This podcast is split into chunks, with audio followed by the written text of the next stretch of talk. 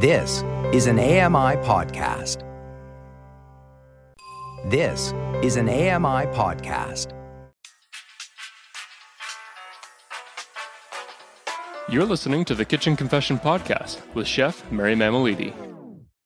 I always say to people who are having kids or have young families, it's such an important skill to have for kids to be comfortable in the kitchen. It creates this desire to want to learn more about food and cooking and, and how it works and not be afraid to try things. That's what we do as recipe developers. You come up with an idea and you play around with that idea and you test out recipes stuff like that. But I mean, just to make younger people feel comfortable in the kitchen so that they don't feel intimidated by food and, and cooking their own meals. That's Jason Skrobar. He's a food stylist, drink specialist, recipe developer, and on air personality. Jason, thank you so much for coming on the show. I'm so excited about this. I'm so excited too. Thank you so much for having me. Well, because from what I understand, this is your very first podcast interview.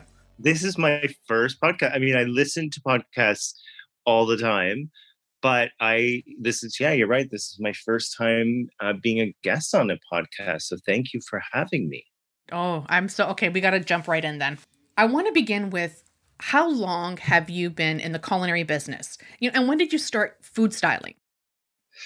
Um, okay, well, that's a, I mean, I've been in the food industry for a long time because I started working in restaurants when I was a kid. So, my first real job was as a dishwasher at a restaurant in Windsor where I grew up and uh, worked in uh, restaurants through high school and college. And then when I moved to Toronto, continued working in restaurants. I mean, I did other things as well, but um, always went back to restaurants.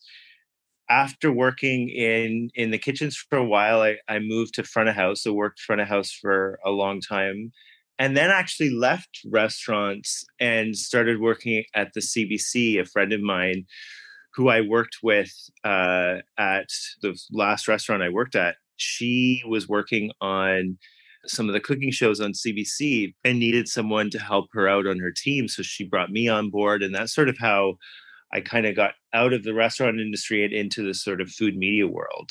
And is that where that point where you decided this was going to be your career path, or was it something you just kind of gradually fell into? Well, you know, I I I definitely wanted to get out of restaurants, but I wasn't, I, I, didn't have a vision of working in television. It just sort of, it came to me kind of thing. Mm-hmm. But then once I started working on these shows, I loved it.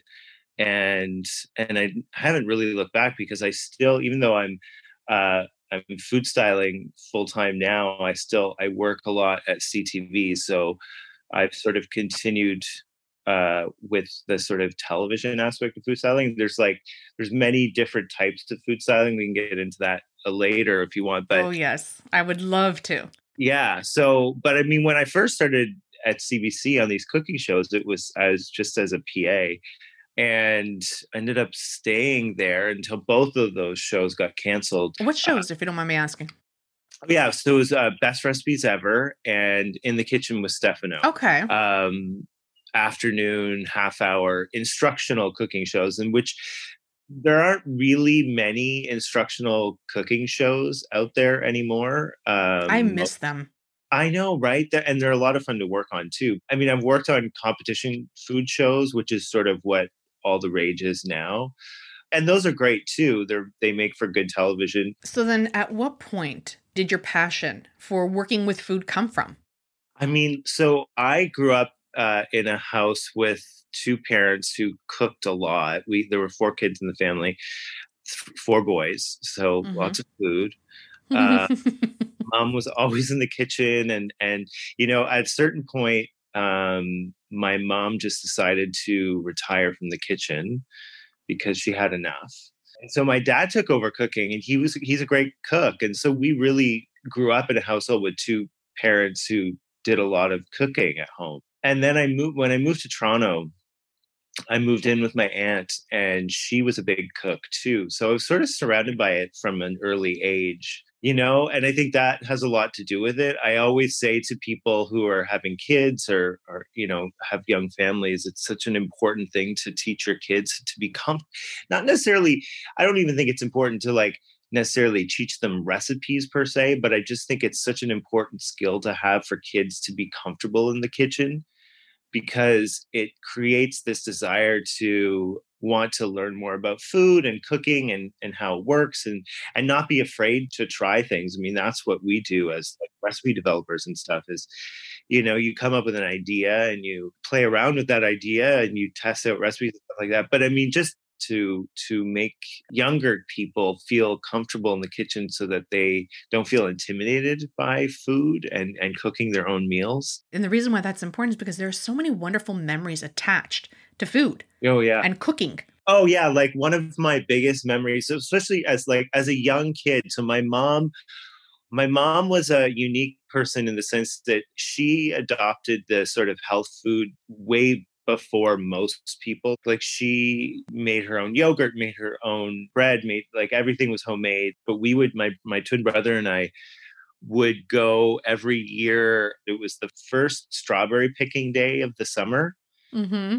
uh, in June, we would get into the car, my mom and my my twin brother and I, and we'd drive out to the country, and we would spend the whole day picking strawberries, and those, and we would fill the car with these bushels of strawberries.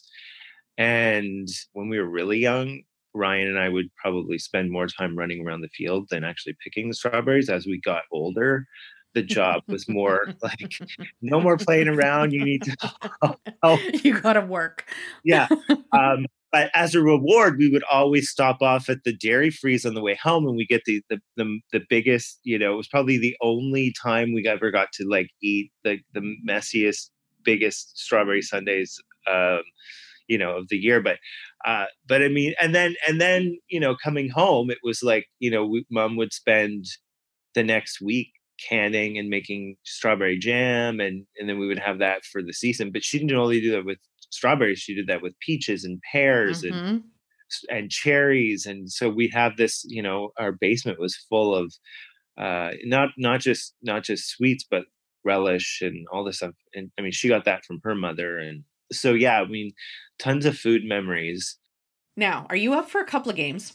i love games i really really do we grew up playing games all the time in my family so yeah i love games Are you competitive?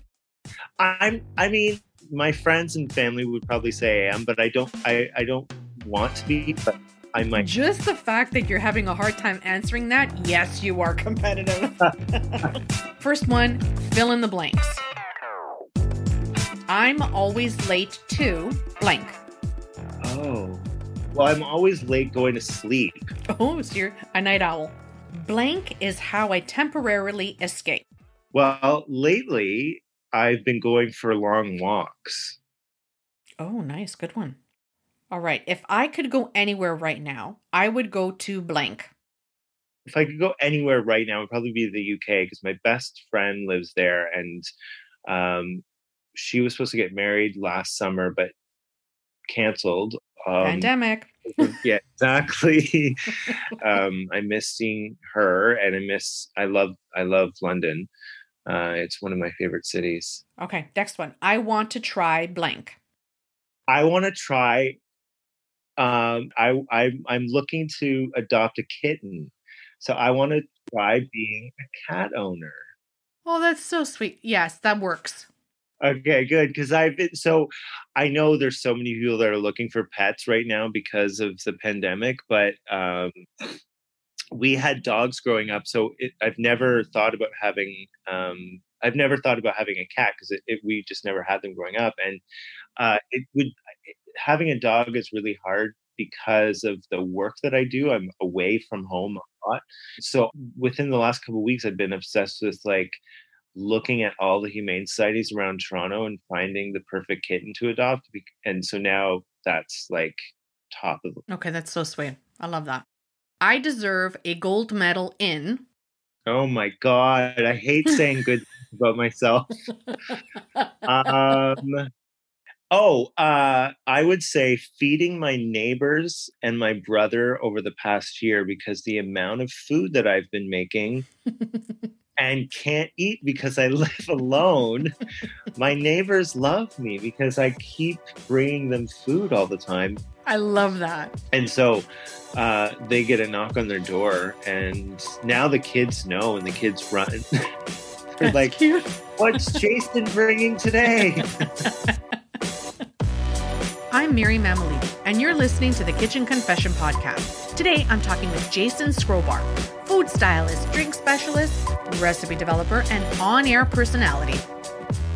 Let's talk a little bit about food styling. So, for those that are not familiar, could you tell us a little bit about the role of a food stylist?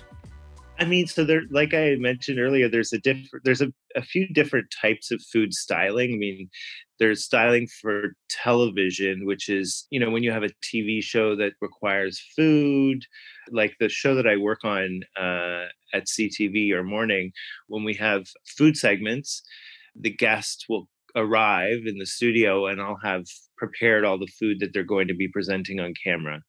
And so that's a bit different than when you're doing commercial photography or you're doing video because it, it's not as precise. And a lot of times, what it also entails is um, prepping all of the ingredients that the guest or the host is going to be using to prepare the actual meal that or the recipe that they're going to be making. So if they're making a pie, for example, you pre-measure everything out and you have everything in stages and then you would make the hero what we call the hero which is like the final uh, dish that that may be And speaking of the hero dish and the hero shot, would it be that the difference? I mean, if I'm following correctly, the difference between TV and photo is that TV is it a little more forgiving. It doesn't have to be as precise as a photo would be.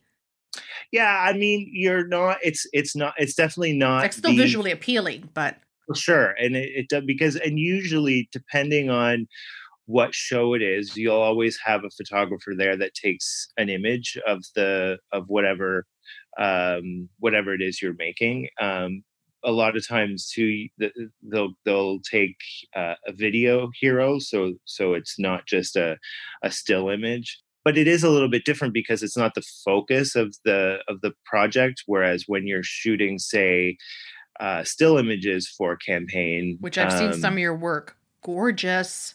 yeah, well, and it's a lot different because that's the only thing that is being done that day. And you know, if it's a food uh, competition show, it probably means you're there to assist the competitors in making sure that their final dish looks uh, the best, or you will then take that dish and and fix it or, or recreate it depending.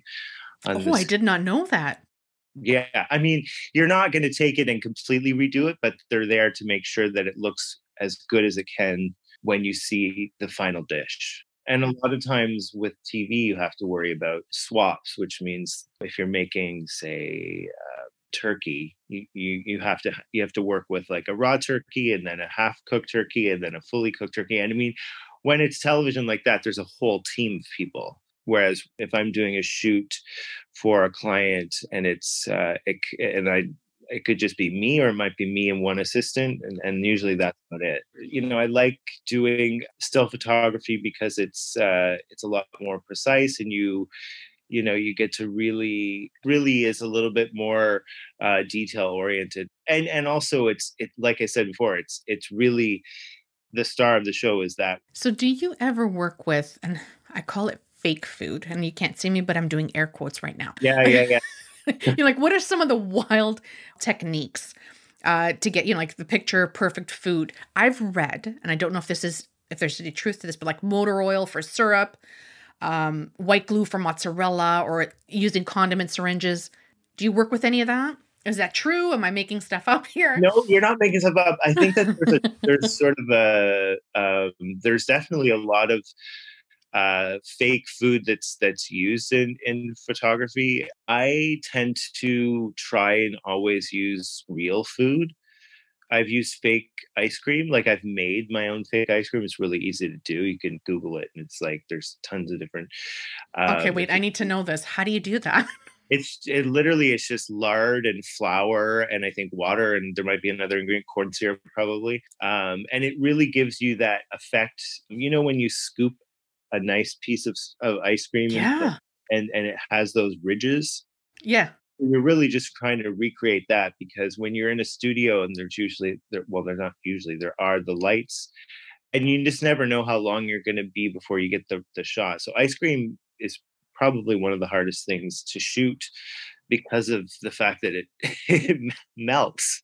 Well, I was always curious about that because I did ice cream, um, a mini little ice cream demo for AMI Yeah. that they had on, uh, that they aired, and we, I was like panicking. I'm like, this thing is melting. The lights, this thing is melting, It's hard. and I always wondered how do they get the ice cream those shots where the ice cream doesn't look like it's a mess. Well, not and not always though, because there's ways around it too. Because some so what I've noticed too, I mean, I've worked with clients who um they they don't want you to use fake food. I'm not an expert on this, but I think that that is more of an older technique in terms of like using food that's not real. I was actually, I have that question down to ask you because I was curious if over the years those trends have changed. Like, are people more interested now in like that honest and humble presentation?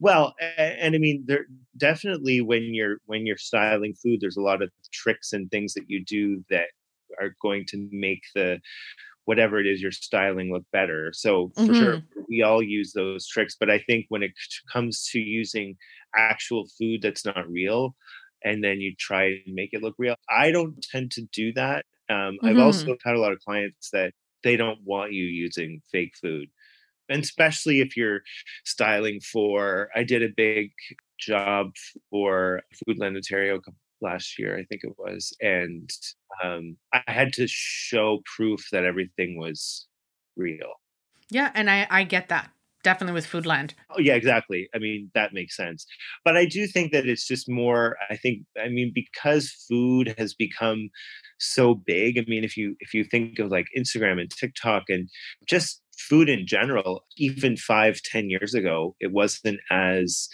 um i mean now it's just it's cool right? I get so many messages and i can imagine food stylists who have way more following than me must get even more but i get people asking me all the time you know i want to be a food stylist. I think one of the reasons is because of instagram because everyone hmm i mean it kind of goes back to when we used to be able to go to restaurants Yeah. uh, the amount of people that would just be spending so much time taking pictures of their food before they um before Actually they, consume like- it. yeah I mean, and and there's so so many amazing photographers.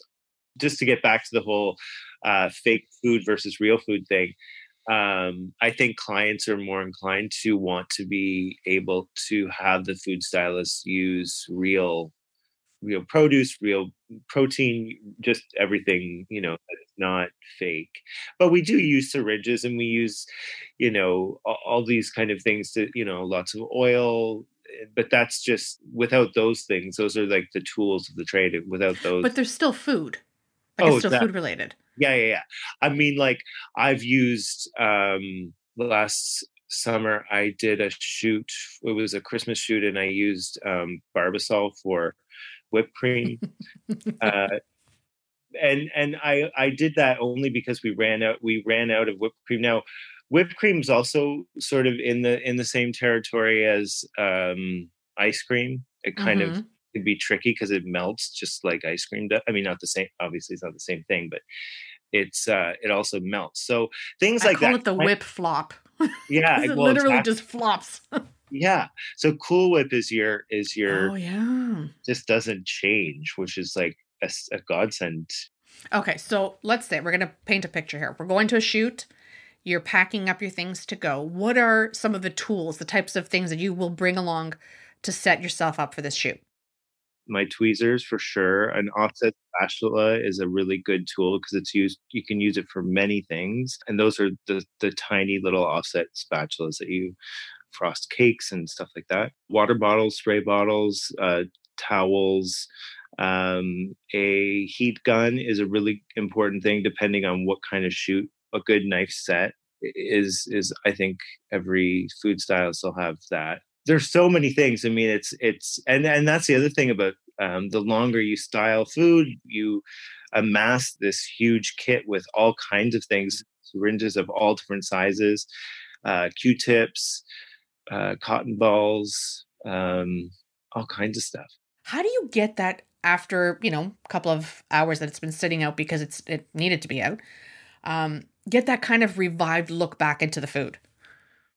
Well, depending on what it is, I mean, if it's produce, for sure, the biggest thing is is that you want to make sure that you're always spraying spraying your produce with with water and covering it with damp paper towel. So, if you're ever using um, fresh herbs on set or any kind of um, produce, really, it's always important to just make sure that you're always spraying it down with other things like if if you're if you're using any proteins like a steak or a burger or even a piece of salmon uh, brushing it with a little bit of oil will liven it up right away because really what you're thinking like when you're taking something off the grill or off out of the oven it's going to usually be glistening right because it's got all the fat that's been rendered out of it and then i think you know honestly with like if you're if you're thinking if if there's like a pot of beans and it has a has a a film on top i would just go in there unless there's some sort of decorative topping that you've already put on it mm-hmm. then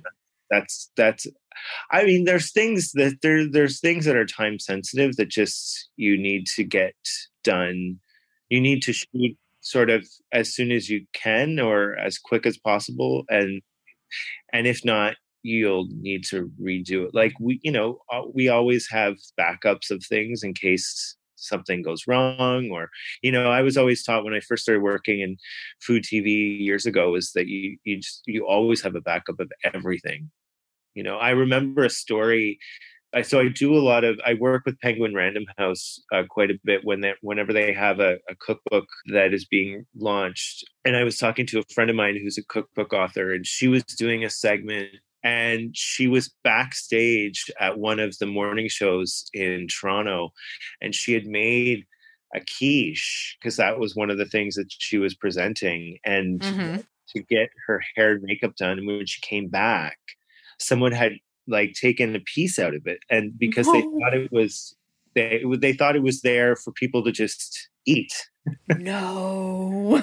And also the station that she was at didn't have a kitchen so she there was no way she could make another one. So she had to you know she was smart about it. She had to cut it up and make it you know look like it had been presented a different way but but I mean that's just it's just a funny thing because like people usually when you have food backstage it's like Tim Hortons and like mm-hmm. that stuff. So Not this, a quiche. So whoever whoever had this is like, wow, they they went all out for us today. oh my gosh. Okay, we're gonna play another one. Weird food fact. This is getting hot.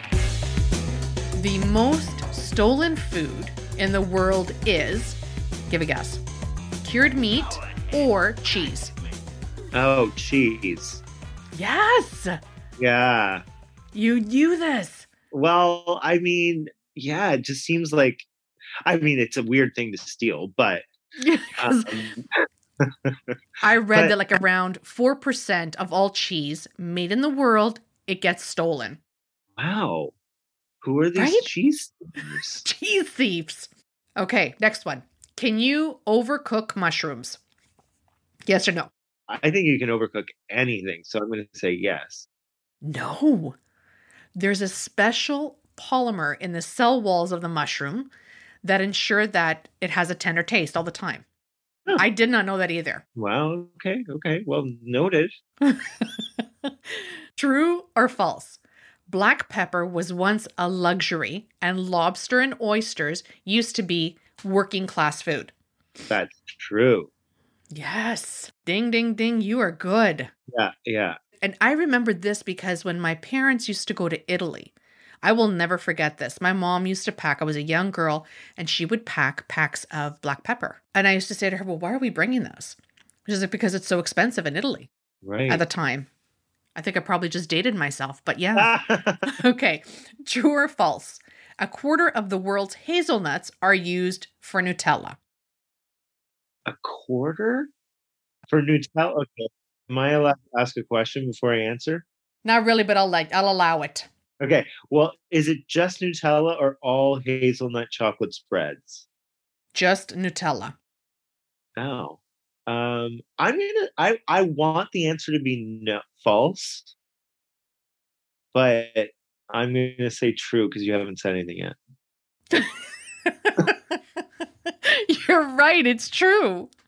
Wow, Nutella uses 25% of the world's hazelnuts. that's a lot of hazelnuts. Nutella has become such a popular brand that one in four of every hazelnut on this planet makes its way into those jars of heavenly goodness because I love Nutella.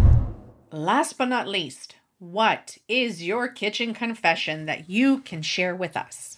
I mean, I don't know if this is a confession because, but I didn't go to culinary school. So, and I think a lot of people think that you have to go to culinary school to be in the industry. And I mean, I, you know, even though I didn't go to culinary school, I worked in restaurants for a long time. I worked on cooking. Just so I've been around food for more of my life than not.